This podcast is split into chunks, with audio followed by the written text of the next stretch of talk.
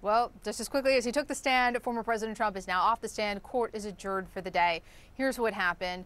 Former president uh, took the took the stand. He was sworn in, and his lawyer started out with one of the three questions that she said that she would ask him. She first asked him, do you view these allegations, these allegations made by E. Jean Carroll about being raped in a department store in the nineteen nineties, as false? He said, quote, yes, I did. She said something that I considered a false accusation. Totally false. Now, it's interesting. Even though he stuck to the, the question that she asked, the judge cut him off. And the judge said everything that he said after, after yes, I did, is stricken from the record. So it was clear the judge was going to keep this as disciplined as possible. Then he was asked if the statements that he made denying this were meant to hurt E. Jean Carroll. Trump said no. I just wanted to defend myself, my family, and frankly, the presidency. Now, E. Jean Carroll's lawyers, according to our colleagues who are in the courtroom giving us these updates, asked him a few brief questions, but then he was off the stand, and the defense has rested, and the jury has been able to go home for the day. They will return tomorrow to hear closing arguments, get jury instructions, and the judge expects that they will begin deliberating by lunchtime. I just want to say, while a lot of intelligent legal minds uh, were debating today, will he take the stand, won't he take the stand, the one thing that everyone seemed to agree on is that if he got on the stand, he likely would not be able to stick with the program and stay within the guidelines that the judge had set out. But it appears, again, just based on these real-time updates we're getting from our colleagues inside the court, that Alina Haba and Trump did uh, stick within the judge's rules. She appeared to only ask him the questions she said she would, and his answers appeared to stick within the boundaries of what he is allowed to say. So that might be the real news today.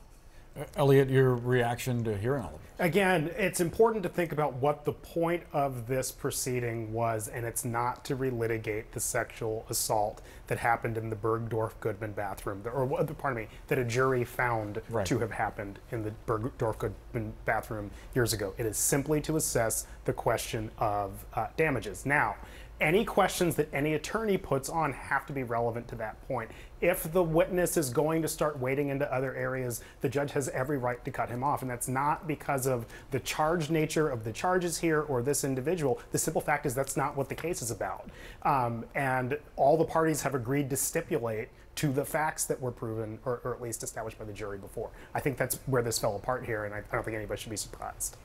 Uh, we also have with us uh, defense attorney Misty Maris, who has appeared before Judge Kaplan multiple times.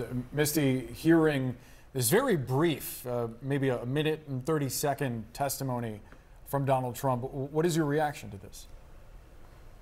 Uh, well, look, he, he was staying within the parameters as set by Judge Kaplan, and I think Judge Kaplan, and, and again, I've been in his courtroom many, many times, he keeps a tight courtroom. It, the rules are very strict. He knows how to manage the attorneys, the witnesses, and, and he's uh, well known on that front. So the answers, uh, you know, were within the parameters. The questions were very, very limited. Uh, I, you know, I predicted that Donald Trump would not take the stand because of those limitations. But I do agree the relevancy of the testimony and its actual impact ultimately on this damages only case, I think, is quite minimal. But, you know, we didn't see the fiery exchanges that we might have anticipated when Trump took the stand, because Kaplan really keeps uh, that courtroom under control. Yeah, no, he certainly does.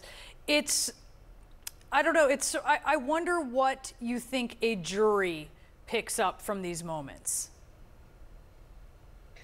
The only possible relevant aspect is relating to what could be potential punitive damages, because remember, the determination that these statements were false and defamatory, that's already been addressed. I would think the jury might be confused, especially given the opening statements that make it very clear what their role is and what the assessment is, and it's what, if any, damages uh, were incurred by E. Jean Carroll because of these defamatory statements. One thing I think the defense can point out in closing is that the very the question of when you made these statements, did you believe that they were false? And Donald Trump says, yes, I did believe that they were false. I think they'll try and wrap that up into an argument against what's called punitive and punishment damages. And that's how I see it coming into play from the defense perspective. But overall, I don't think the testimony itself is too impactful on the actual issues at hand. So, Misty, what are you anticipating from closing arguments tomorrow? I think there's going to be on the on the uh, plaintiff side, we're going to see all of those. We saw some terrible emails. We saw um, some threats to E. Jean Carroll's life, and we're going to see all of that being laid out and applied to the law. There's different categories of damages. Uh, some of that will relate to loss of business opportunities. Some of that will relate to emotional distress. And some of that will relate to those punitive damages that we spoke about. We're going to see the plaintiffs go through and talk about why the award should be uh, you know, millions and millions of dollars and, and justify that using the evidence that was set forth in the trial. The defense perspective is going to do the exact opposite and talk about how uh, and point to evidence about the undercutting E. Jean Carroll's damages claims, and especially attacking the prospect of punitive damages being assessed in the case. Let's go now to Kara Scannell uh, there at the courthouse for more, as we are getting really this minute by minute, Kara, of what happened as the former president took the stand. What can you tell us? Yeah, Brianna, he was on the stand for maybe five minutes in total. And before he testified, the judge spent about ten minutes going back and forth with the attorneys over what he would permit the questions to be. It was during that moment, before the jury was in the room, that Donald Trump spoke more than he even did on the stand. And he said audibly, out loud, "I never met the woman. I do not know who this woman is. I was not at the trial. I don't know who this woman is." The judge told him to keep his voice down. Once they worked out exactly the questions that his attorney would be allowed to ask him, just three, they called the jury in. Trump went up on the stand, stood at the side, raised his hand, said he swore to tell the truth, the whole truth, and nothing but the truth, and then sat down to give his testimony. Now, his lawyer had asked him, just very quickly went through and asked him, "The jury has seen your deposition in this case that was played earlier today," asked him if he stood by that testimony. He said one hundred percent yes. He was also then asked, Did you, do you, did you make this denial because in response to the accusation brought by Carroll? He said, "Yes, I did." Consider it a false accusation. The judge cut him off at that point and told the jury everything after "yes, I did" was stricken from the record. Then Trump's lawyer asked him, "Did you instruct anyone to hurt Carroll?" Trump said, "No, I just wanted to defend myself, my family, and the office of the presidency." The judge struck everything from that answer other than no. So saying that he, no, he never instructed anyone to hurt Carroll.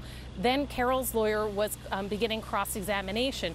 She tried to ask Trump two questions relating to the previous trial, but the judge sustained the objections on that, saying it was not, it was not within the scope of the questioning. So Carroll's lawyer really only asked him one question, and that was whether he attended the first trial. Trump said he did. Then Trump's attorney had a second chance at this. She asked him about that trial, saying, "Did you have counsel at that last trial?" He said, "I did have counsel." She wanted to ask him if he followed the advice of his counsel. We'll remember at that trial, Trump never attended a day. He didn't testify, and the judge wouldn't let Trump answer that. So very brief appearance on the stand. Trump really just getting in that he responded, that he agreed with the deposition testimony were played, where they heard him say that he thought she was mentally ill and a whack job for making these allegations, that he denied the allegations, but the judge would not let him testify to that lively. He wouldn't let him carry on in what we've seen in other courtrooms, where he begins making these side comments about, you know, a witch hunt or making political statements or campaigning. The judge very tightly controlled that, and the former president mostly abided by that. I mean, he tried to get a few other ancillary things in, but he was not able to go and give a political speech from the witness stand. He just answered these very specific questions, that he made these denials in response to the accusation, um, that he never instructed anyone to harm Carroll, and that he was just trying to defend himself. So very limited from what we have seen in other cases, very tightly controlled. Uh, when Trump was leaving the courtroom, he was overheard by reporters saying, "No, this is not America, this is not America." Uh, but he, that, none of that was before the jury. So now the defense has also rested their case. The judge is going over some questions between the lawyers about what they will instruct the jury, but he told the jury to come back tomorrow morning, nine thirty, for closing arguments. Brianna?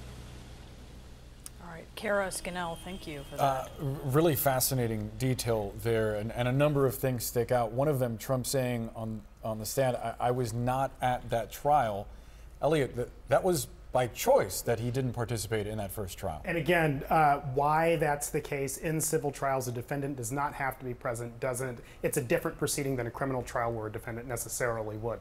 But again, uh, people may not know that. The jury may not know that. Um, they may not be aware of it. And frankly, the jury's probably been directed and picked for the jury on account of their not knowing that much about the, the, the case. What I found interesting in all of this is that Um, we, we've talked a lot about the questioning of Trump, but not the cross-examination. Mm-hmm. And cross has to be limited to what came up on the direct examination. The problem is when everything that the witness says is being struck, you don't really have much that, that Robbie Kaplan was allowed to question him about. And she could just ask him these yes or no questions, but even they got cut off because of the scalpel job that had to be done on everything, number one, that was asked of the former president, and number two, that he was allowed to say in response. So this was a little bit of chess from all the parties that really left with a couple on the record, just three or four words, most of which is struck that nobody else can talk about anymore.